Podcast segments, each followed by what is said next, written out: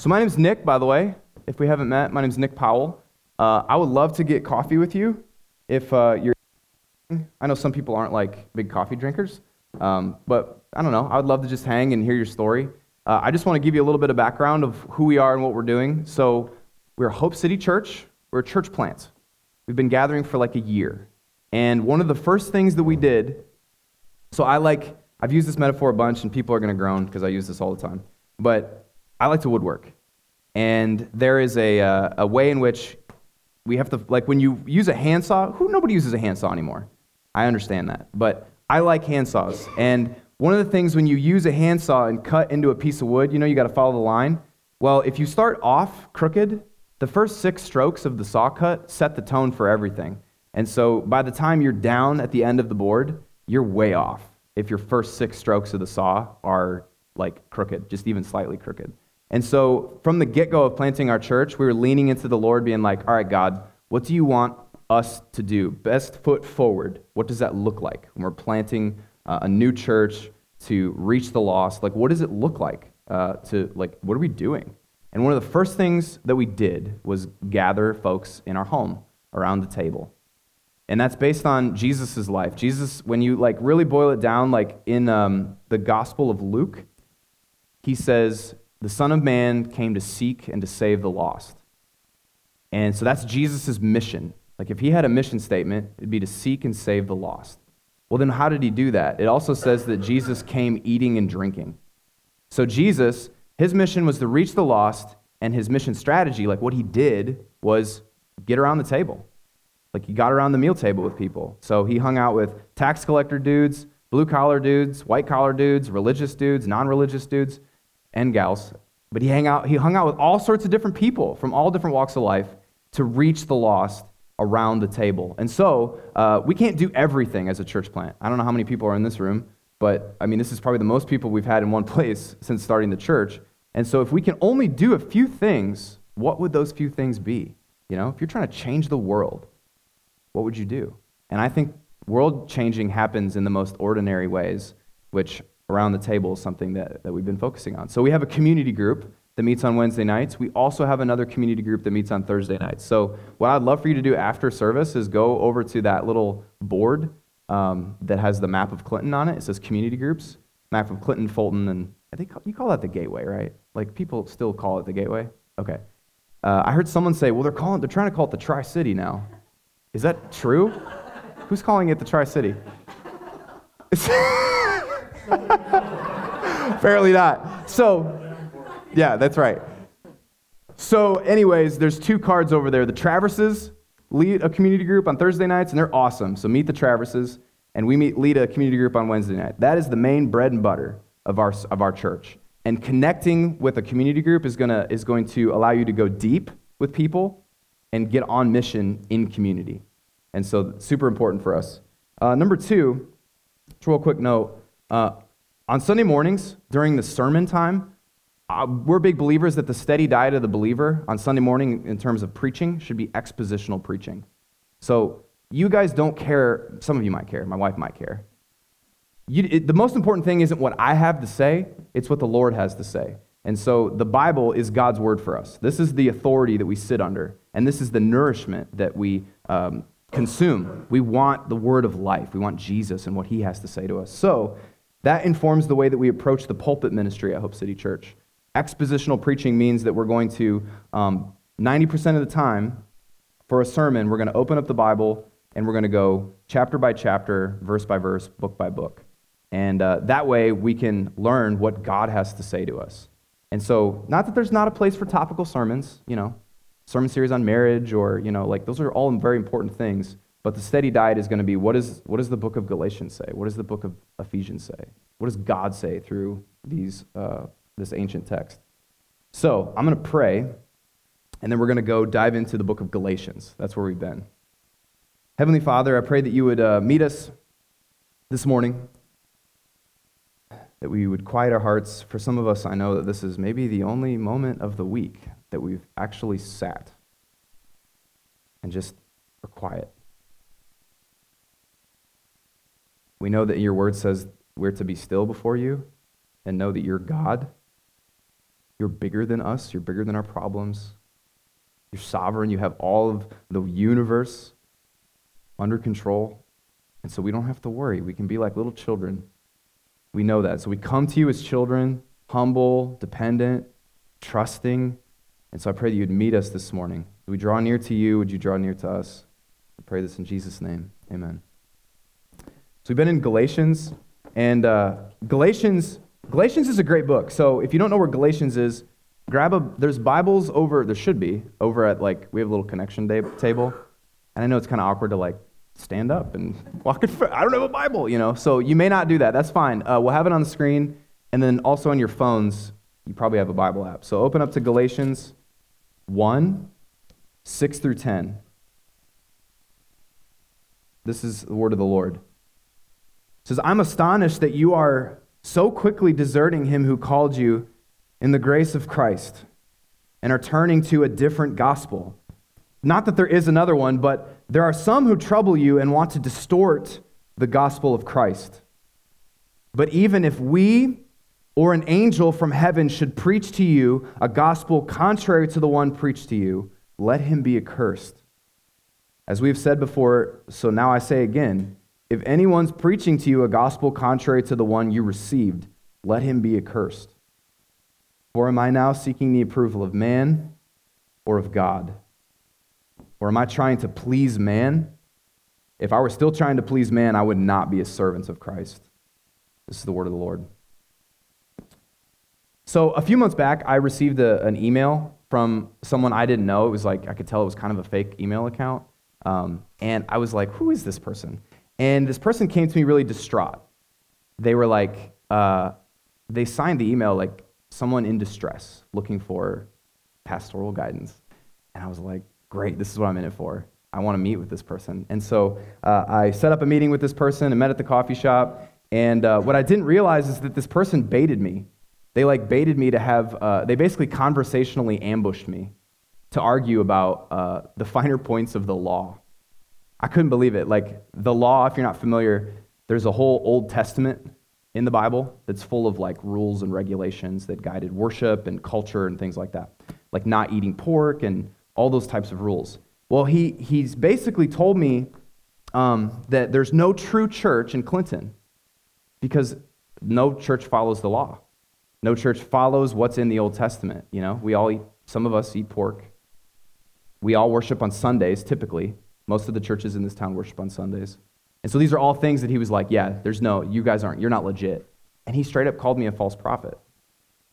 Like he was pretty aggressive with me. And I was like, whoa, I was not prepared for this meeting.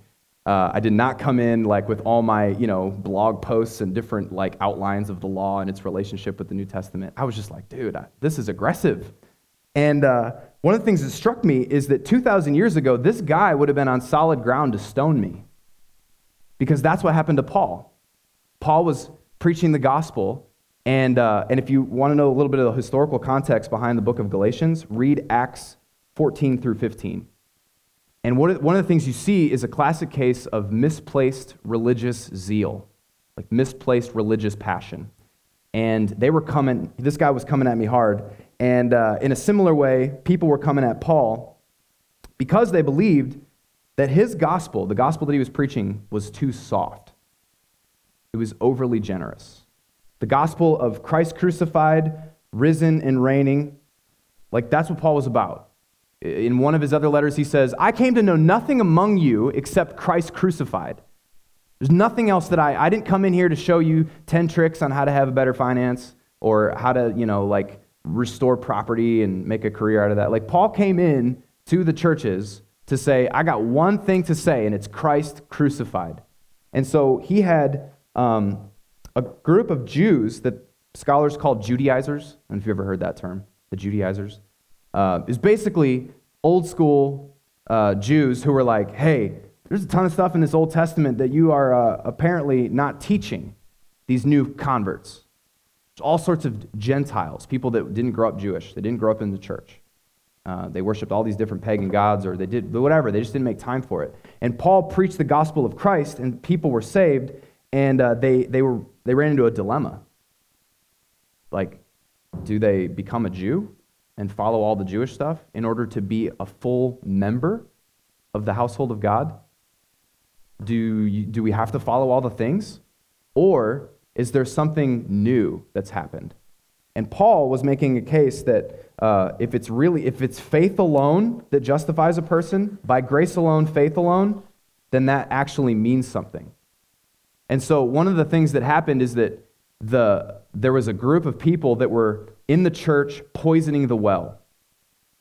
They were poisoning the well of the congregation because what they were saying is your justification was based, they were basing your justification on your sanctification.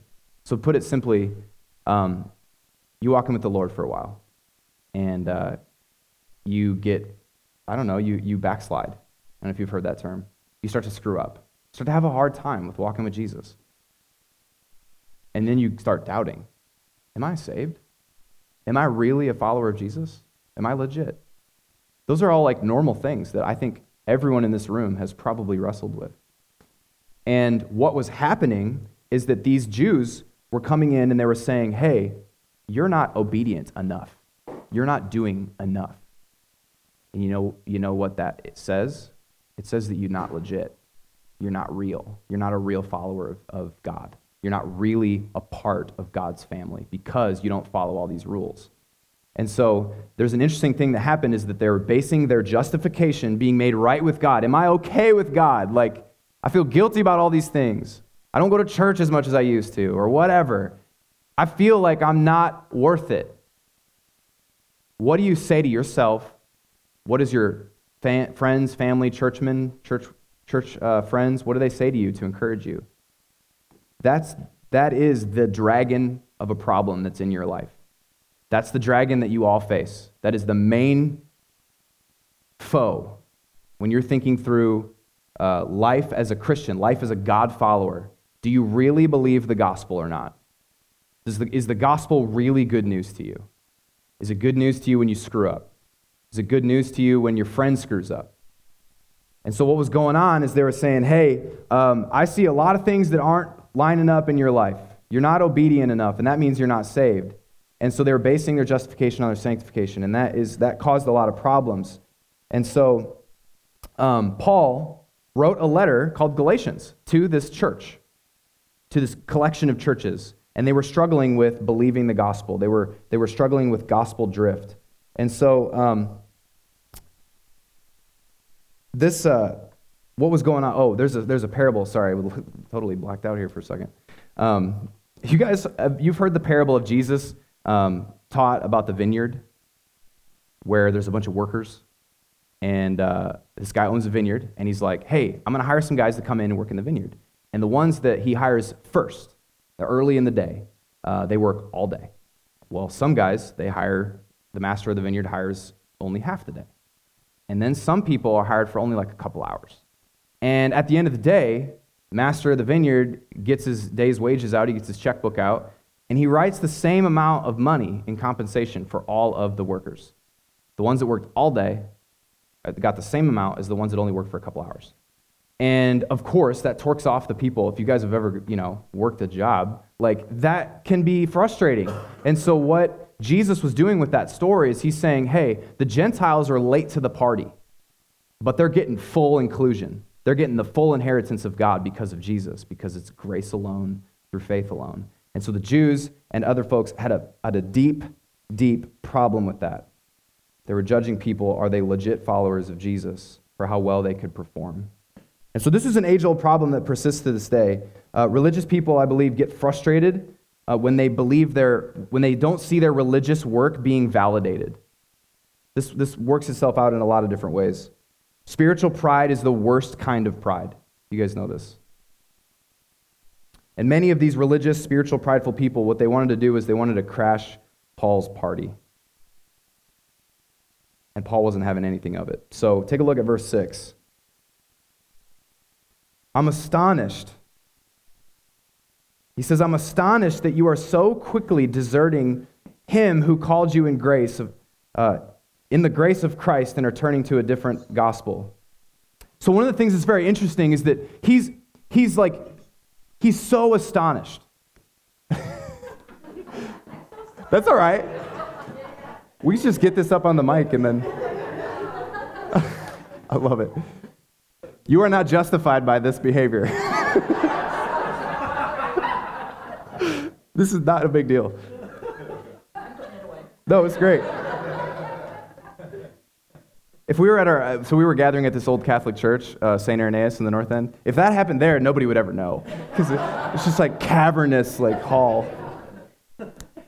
So in, in this letter, Paul, you see like how he begins it. He's like, I'm astonished. His jaw's on the floor. Like the dude is, is flabbergasted. He's verklempt. And so Paul's working, uh, what, what Paul does here is he's skipping his usual introductions. He usually goes like, if you're familiar with the, old, uh, the New Testament letters that Paul's written, he usually starts with like, hey, uh, Corinthians, really admire your faith. I like the way you've been doing this and you've been loving people and you've been meeting together in the homes. We really appreciate this. Well, he skips all that. He's just like, I'm shocked that you're doing this. And he goes straight, so it must be a big deal. I want you to feel the sense of urgency here. And so I can picture Paul, he's like pacing around his room because he didn't write the letters with his own hand. He had a scribe dictate it. And so, he, or he dictated it to the scribe. And I can see the scribe like hunched over the desk with his pen and quill, you know, and he's like, okay, okay. And then Paul's like, I'm shocked. I'm astonished. They're following a different gospel. And he's pacing around the room, and the scribe's trying to keep up. And so there's a curtness to the letter that I want us to appreciate because this is a big deal. This is a really big deal. How could they be deceived so quickly? And so the first thing you need to notice is that Paul sees wandering from the message of Christ crucified as wandering from God himself. So when you drift from the gospel, you're drifting from God. He's equivocating the two here deserting him who called you.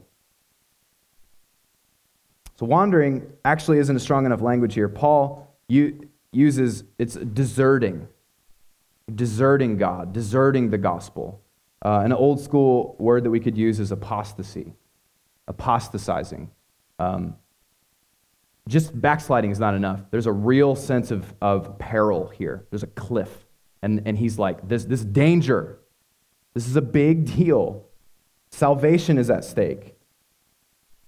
And so this is a timely passage for a lot of Christians in our 2021 modern day because a lot have you ever heard of the phrase deconstructing or the word deconstructing? A lot of people are deconstructing. There's a lot of reasons for that, and this that would be like a whole lecture, and I'm not here to lecture. Uh, the the deconstructing that's happening, especially in my age group and younger, is alarming. So there's actually a phrase for this called post evangelical.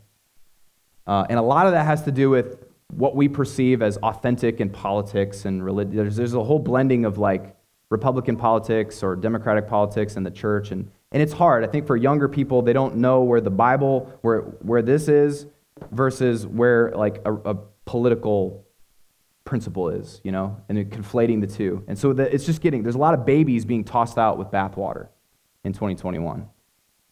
And so it's important for us to hear the letter of, of Galatians, especially those who are deconstructing, especially who are those of you, and I think it's safe to assume that some of you in this room are struggling with that. I know I've struggled with that.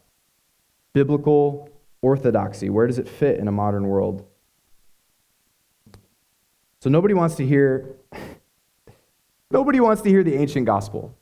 The straight up biblical raw and real gospel of Jesus Christ because nobody wants to hear about personal sin. Nobody wants to hear about personal responsibility. Nobody wants to talk about the wrath of God. Nobody wants to talk about repentance, heaven and hell. And the dangerous thing about deconstruction and about deconstructing the gospel is that you deconstruct saving faith. That's what Paul's big deal is here.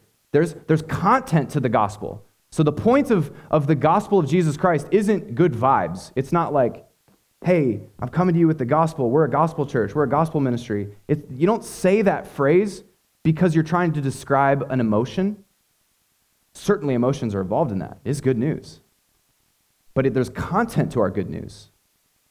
There's, there's an event that happened Christ crucified, risen and reigning. Something happened there. It's packed into our gospel. We want to make sure that we see that. So the Word of God has not changed. The Bible's not changed, but our culture has changed. You guys who have lived long enough, you know that there's been some radical shifts and fault lines moving over the last even 10 years. Things just feel different than they probably did to you 30, 40 years ago. Maybe even five years ago. Feels quite a bit different. But a false gospel here, the false gospel here, it's a mirage. It's fool's gold. That's what a false gospel is. So take a look at verse 7. Not that there is another one. This is I want you to see how crazy this is. Not that there is another one, but there are some who trouble you and want to distort, twist, and bend the gospel of Christ. So Paul's saying there's literally only one gospel. There's only, and Jesus said something similar. There's only one way to the Father. He's the way, the truth, and the life. There's only one way to God. There's only one way to be reconciled to the maker of the universe. That's a really offensive claim to a modern person. It's, it's abrasive, it, it stands against the grain. But we have to see this. There's only one way, there's only one gospel, there's only one good news of salvation. There's either the gospel of Jesus or there's perversions of the gospel. And so, as I, as I said before, as you can see, like there's false teachers poisoning the well in the Galatian church. They're twisting justification to make it justification by works. Grace wasn't really a gift to these false teachers. Faith wasn't really all they needed. What they really needed was to perform well. And based on their performance, they were to be judged as worthy of full inclusion into the family of God. Nothing's really changed. This is the beauty of the Bible is that, yeah, th- th- there's some differences. This is 2,000 years ago. I mean, they didn't have Tesla, you know, they didn't have SpaceX back then. But a lot of the things are the same the struggles, the hard issues, a lot of it is very, very, very similar. We still have a problem clinging to the one true gospel. And people, people still hurt. People aren't okay. They weren't okay then, they're not okay now. People are still lost, and people long for the good life. They long for it. And so there's competing visions of the good life, and there, there are competing prophets who claim to know that the path is here, it's there, it's over there, let's do this, do that. But there's a constant theme throughout the ages. People underestimate their need for God, something that we see all over Scripture. They underestimate, or they underestimate their need for God, and you overestimate your ability to dig yourself out of the problems that you're in. So I want to do a little definition work uh, that will help us bring, I think, the text to bear on our current uh, moment. So, a generic definition of the gospel, if you've never heard of, like, what is the gospel? What does that even mean? Generic definition of the gospel is good news that the good life is available to you. Good news that the good life is available.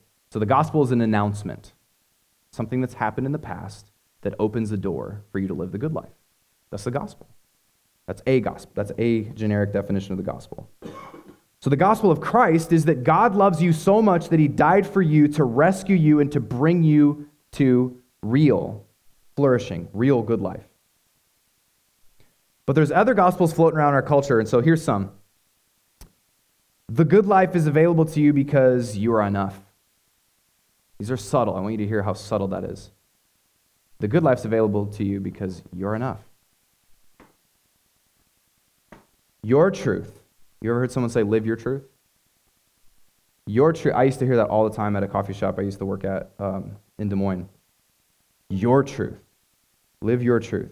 Your truth is waiting to be discovered deep down if you only look inside of yourself deep enough and long enough. Or just let it go. Let it go. Because the cold never bothered you anyway. I love Frozen. Let's, I'm not one of those guys that's like, don't watch Disney movies. I like Frozen, okay? But I want you to see that there's subtle distortions and shifts of the good life if we embrace those things as ultimate things. So, this is like Oprah platitudes, stuff you'd hear on college campuses. So, let me offer uh, a working definition of a false gospel. A false gospel is any belief system or way of life that promises fullness of meaning. If you're a note taker, I think this is worth writing down meaning, belonging, and pleasure. meaning, belonging, and pleasure. These are like fundamental needs that God made us. To, there's holes. There's a hole of meaning. There's a hole that needs to be filled with belonging, and there's a hole needing to be filled with pleasure. We all search after these things. God wants to fill those holes. But apart from God, filling those holes becomes false gospels and idols, idolatry. And one thing that you need to recognize is that uh, the gospel is a message of good news that stands on its own, is content that you could point to. So a gospel also produces a gospel culture. So think about this.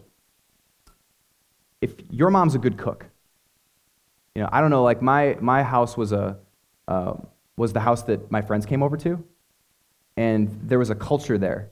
There was good news that my mom's cookies were available to them, you know? Oh, she's a great cook. Cool. And they all wanted to come over. And so that created a culture of friends hanging out at our house around the cookies or whatever. So there was a gospel, an announcement of this good life is available to you, and there was a culture built around that. So we, you know, people wanted to come over to my house and play video games and eat cookies. So that's a simple example of what happens when the Christian gospel is celebrated and put in the center of the local church. There is a culture built around that. The church takes shape when it has the gospel in right in the centerpiece. That's what we're building off of. So, in an infinitely bigger way, the gospel of Jesus Christ uh, is a message that we point to and have faith in, and out of that, a distinct culture is created. So, for example, God's word tells us uh, to forgive one another. So in Christ, we are forgiven by God. But then Jesus says, go and forgive one another. So a gospel culture is a culture, a local church that is quick to forgive. You know, if you do life long enough with people who are married, know this. If you do life long enough and close enough to one another, you're going to hurt each other. You're going to wound each other. And so a gospel culture is a forgiving culture, a culture that forgives. But it emerges from, first and foremost, from Christ. Christ forgave us, we forgive others. So you've probably heard the old story of like, have you ever heard the uh, story of fish swimming together in an ocean and uh, an older fish passes them? And the older fish says, Water's fine, boys. And uh, the two fish look at each other and they're like, What's water? They don't, they've been swimming their whole lives, their young lives. They've never, they don't know. It's all around them. They just, all they know is fish, or all fish know is water. And so, in a lot of ways, to discern modern distortions. Like it's super easy to look at the Bible and be like, yeah, these Jews, they wanted, uh, they wanted you to follow all the rules, and the gospel is about grace. End of sermon. And you guys walk out, and you're gonna you're gonna be flung into a world full of false gospels that are a lot less obvious than that. And so what I want to do is I just want to point out a, a few of them, a few distortions. I want to point at the water and say, this this is the water you swim in. And this is some things you need to be aware of that distort and twist the gospel. So, the wider culture is, I, I believe, shaped by one um, main, broad, false gospel. And if you guys have ever heard the expression uh, or the phrase, expressive individualism? You guys have heard the word individualism, right? Uh, America is very centered on rugged individualism. And that's not all bad. Sometimes you need to just do what you need to do, right? If you're out in the field by yourself and something breaks, you need to fix it. It's a good thing that we can be rugged individualists in some situations. But as an ultimate overarching principle to live your life, you know that's, that's a false gospel. You need each other. You need your wife, you need your uh, God, you need, like, you need people. And so, one of the biggest pieces of idolatry, like one of the biggest false gospels that shapes so much of our culture, is called expressive individualism. And that gospel says that you're actually inherently good on the inside. What's in here is good, and what's out there is bad. And so the object of life is to retreat inward, bend inward into our true self, and then perform that out in front of people. You see this on Instagram, um, TikTok, whatever. To become authentically you becomes the ultimate purpose of your life. And so for you to conform to something that's outside of yourself is actually not authentic. This is why institutions right now are, are being absolutely decimated everywhere. Any institution, old, stodgy institution that's lasted for generations and generations, is being laid waste. Because the predominant gospel that people are, are believing in is that right here inside, This is the real deal. This is where truth is found. And if I open that up, people look at that, and I perform my gender identity of choice, or I perform, you know, a whole host of preferences, vocational abilities, whatever it is, this is who I am, and you either affirm that or you hate me. That's rooted in a, the false gospel of expressive individualism. And so, meaning, belonging, pleasure, all of that is wrapped up in this false gospel. And so, the sec- second false promise that this uh, gospel makes is belonging. So, I, I, I have uh, some of my friends, previous coworkers of mine, uh, people part of the LGBTQ community, some of the best people I've ever met, just to be totally honest. Uh, those folks are they're full of life, they're creative, like generally, uh, and conversations are awesome, like great human beings. But one of the things that's heartbreaking about the LGBTQ community is that it offers a false promise of belonging. So every human being has to reckon with the fact that they are not right. There's something amiss in their soul. And God says, you know what? You're fallen, you're sinful, there's something going on. There's a poison that's, that's taken root deep in your heart. And Jesus offers cleansing of that poison. So there's something outside of us that we look to. But the false gospel that the LGBTQ community um, really just is an amplified version of is if I actually just reach in and validate everything that's here, and then perform that, people go, oh, yeah, this person's living their authentic self. And then they're immediately included in a community. So it's belonging. They get belonging right away. And that's powerful. This is what people, I think this is what you guys, we all have to understand is that when Christ calls us to go and love our neighbor, there are people that think that they've legitimately been shown more practical neighborly love by uh, people in a false gospel community than they have in the Christian gospel community. So there are folks in this world that we've avoided actively, and that we need to repent of that because we don't want to be around the culture. We don't want to be around them. We don't want to be, I don't like that. I don't like the ideas that they have. I don't like the way they dress. I don't like the way they talk. It makes me feel uncomfortable. Well, they, how are they going to know? How are they going to see?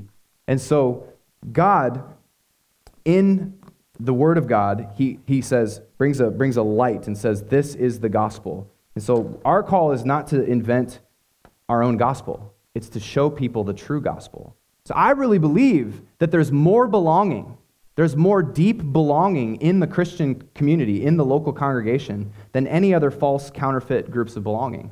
You're going to find more belonging in the congregation than you are at the CrossFit gym. You're going to find more belonging than you are going to be at the Moose Lodge. Or, you know, I'm a part of this Tool Collectors Association that I've actually never been to a meet, but the Midwest Tool Collectors Association. I'm probably the youngest guy part of that group, I guarantee you. I'm not going to find ultimate belonging there.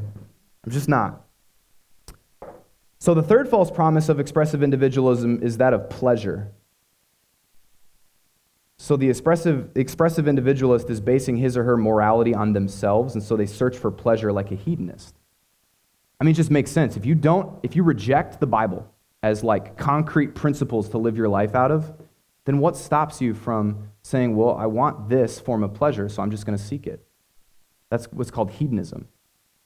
The biggest lie of religion is that pleasure is antithetical and joy is antithetical. It's, it's, it's something different than following religion. Like, like I grew up thinking, go to church, be a good boy, do the right thing. And so religion for me was duty. It was all duty. Just, it was like, rote. I was like, ah, oh, I got to be a good boy. I got to do the right thing. I got to say the right thing. I can't cuss. I can't drink. I can't do any of these things. And so God for me was this big, distant figure in the sky. And I didn't think that my happiness lined up with following God. I thought my happiness in the pursuit of that was something different than the pursuit of God.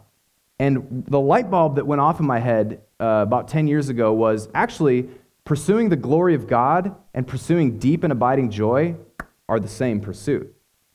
Because God is infinitely delightful, He is supremely delightful. If any being in the universe is going to be a source of happiness and joy, it would be God. God makes big promises. Psalm 16 says, In the presence of God is fullness of joy and pleasures forevermore. No matter what translation you prefer, the meaning of that is clear. In the presence of God is true and abiding happiness, pleasure, joy. And so, for us as Christians, to seek that is a righteous thing. I want to be happy. You all want to be happy. You're seeking happiness everywhere else in your life. Seek it in God. That is the so there's a false promise associated with every other false gospel that true pleasure happens over here and not with God. So verse 8. But even if an angel or uh, uh, even if we, he's referring to him and his boys, the, the guys ministering and going out and church planting and all that. Even if we or an angel from heaven should preach to you a gospel contrary to the one that we preached, let him be accursed. As we've said before, now I say it again. So he's doubling down on this phrase. It's a big deal. Something happens twice, you'd be like, whoa, he's got something to say. As we've said before, so now I say again if anyone is preaching to you a gospel contrary to the one that you received, let him be accursed. So, what, what Paul's doing here is he's taking aim at the false teachers and the purveyors of the false gospel. He's taking aim at them, the ones that are actively poisoning the well. And he's, he's denouncing them. He's saying that these are false prophets, they're false teachers. And Jesus did the same exact thing. True prophets of God are very hard on the devil and his missionaries, and they're very tender with the lost sheep. That's a distinction sometimes that we lose. We read the Bible and we're like, dude, this is aggressive. Whoa, these like teachers of the false gospel, they should be accursed. Like that's that's uh, the equivalent of you know anathema. That's an old school t- term, but it basically means discarded. Like Jesus' parable of the false prophets, that they are like dead trees that don't produce fruit and they're only good to be thrown into the fire. That's an aggressive metaphor. But one of the problems is that we have as Christians is that we read that stuff and we're like, oh man, people that are caught up in the false gospels, we should, they're cursed. They're accursed. We should reject them. No, we should, we should see that as Jesus saw, that there was a rescue mission that needed to be uh, participated in. So Jesus loves people, loves the lost sheep. But Jesus is very hard on the devil, and he's very hard on those that are actively coming into spaces. If someone came into this church and was like, yo, all this stuff is baloney, it's all baloney, and whispering into every one of your ears, this is garbage, this is garbage, all this stuff is garbage. Jesus would say that person needs to repent and speak clear to them that that is not the right gospel. But we've lost the distinction to be able to speak the truth and to love people. And so that's super important for us as Christians, is being able to cling to truth, cling to the gospel of Jesus Christ, because we know that in that is, is life, but then also love those that are being swept away by false gospels. But Nick, this is ridiculous. We live in a diverse culture with diverse beliefs. How could you say, how could anyone say that there's only one gospel, there's only one Jesus? That question really only matters if we're controlled by the approval of, of people. If we're people pleasers, that's when that question matters most. But Paul's saying, look, I'm not coming to you fundamentally on marching orders from people. I'm on marching orders from God Himself. And so my, uh, my controlling sort of way I live my life is I'm not a people pleaser. I'm not. I don't need your approval. I already have God's approval. So, this is where I just want to, the rubber meets the road in most of your guys' life. It centers on justification. So, the gospel is, is that Christ, in love, substituted himself for you. Every one of you in your born natural state is a sinner. We have to maintain these biblical categories. There's a problem in your life, and it's because you were born into sin. But God saw you, and despite yourself, despite all your failures, despite all your shortcomings, despite all the ways you've messed up, He sought you out and loved you anyway, and He substituted Himself on your behalf. So He took the wrath of God, He took the punishment, He took all of the junk and became a curse to redeem you from, the Word of God says, the curse of the law. And the curse of the law is that endless to do list, the endless Oh, I didn't I didn't go to church last week and I should have. Oh, I didn't like send that text out. Oh, I, I chose the wrong career path. Oh, my kids, I should have homeschooled them. I shouldn't have homeschooled them. You know, it's like all these things that we base our justification on. But our justification is based in Christ crucified. Christ willingly went to the cross to take that from us. And so, the only way that we're going to be rescued as people pleasers is if we look to the way that God is already pleased with us. He demonstrated that on the cross. So, in the moments of doubt, like I just want to say for those of you, like I think most of you in this room have grown up around the church in some way. You've grown up either lifelong member of a local church or you've, you've been exposed to Christianity. So, the way that I think you can apply this is that there is all sorts of situations in your life where you work for pleasing people. You just do, and it controls you, especially those of you that work in the hospitality industry. And you don't want to offend anyone. You, you just don't. For whatever reason, you just don't want to offend anyone. God smiles at you. He's already approved of you because of Christ. And so the call is to cling to that in faith. And then also to invite others into that. So Christ crucified has already happened. It's something that we can point to and say, Jesus died for our sins on the cross. And so you don't have to uh, pull yourself up by your moral bootstraps and save yourself. And so it's really good news that we always have to come back to, we have to come back to, we have to come back to. And so ba- this is going to be a theme throughout all of the letter of Galatians. It's going to feel like, it's going to be like, why are you continuing to talk about this? Why are you still talking about the gospel? Why are you still talking about the gospel? And that's one thing that I want to, I just want to be right up front with you guys is that that's the thing at Hope City Church. We are gospel centered, gospel driven church, and it's to all, we're always going to be coming back to the gospel. Hey, what do we tell people? What, what's our focus in this ministry? Gospel. Hey, want to do marriage counseling? What's going to be the focus here? Gospel. Hey, I'm having a hard time at work. Hey, my kid, you know, came home from college and it's all sorts of stuff he's going through. What do I do? Gospel. Gospel, gospel, gospel, gospel, gospel, all the time. We're always coming back to it from different angles, treasuring it, longing for it. So there's life there. So I want, I want you guys, um, I want this church to become a gospel cultured church. A gospel cultured church. And so we need the, the Lord's help for that. Let's pray together. Heavenly Father, I pray that you would. Uh, you would reveal to us over time that uh, we're, you're in it for the long haul with us. That your commitment to save us by going to the cross does not end with us becoming converted. When we become a Christian, that's not where your love stops.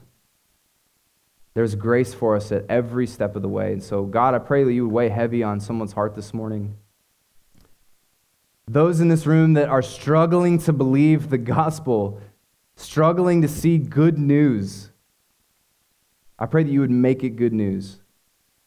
That you'd make it good news for the mom that's really struggling right now, that getting out of the door was just a lot of work. And, and whether it's breastfeeding, schedules of naps, quality time, all the stuff that makes us feel insecure in our identities as parents. I pray that we would be reminded that you're pleased with us, and so that we would cling to you in faith. And for those of you in this, uh, God, I pray for those of us in this room that judge our worth based on our work farmer, um, carpenter, IT guy, whatever it is, I, God, I pray that you would help us to see that we're not defined by the work of our hands. We're defined by your work. Help us to cling to that. Pray this in Jesus' name. Amen.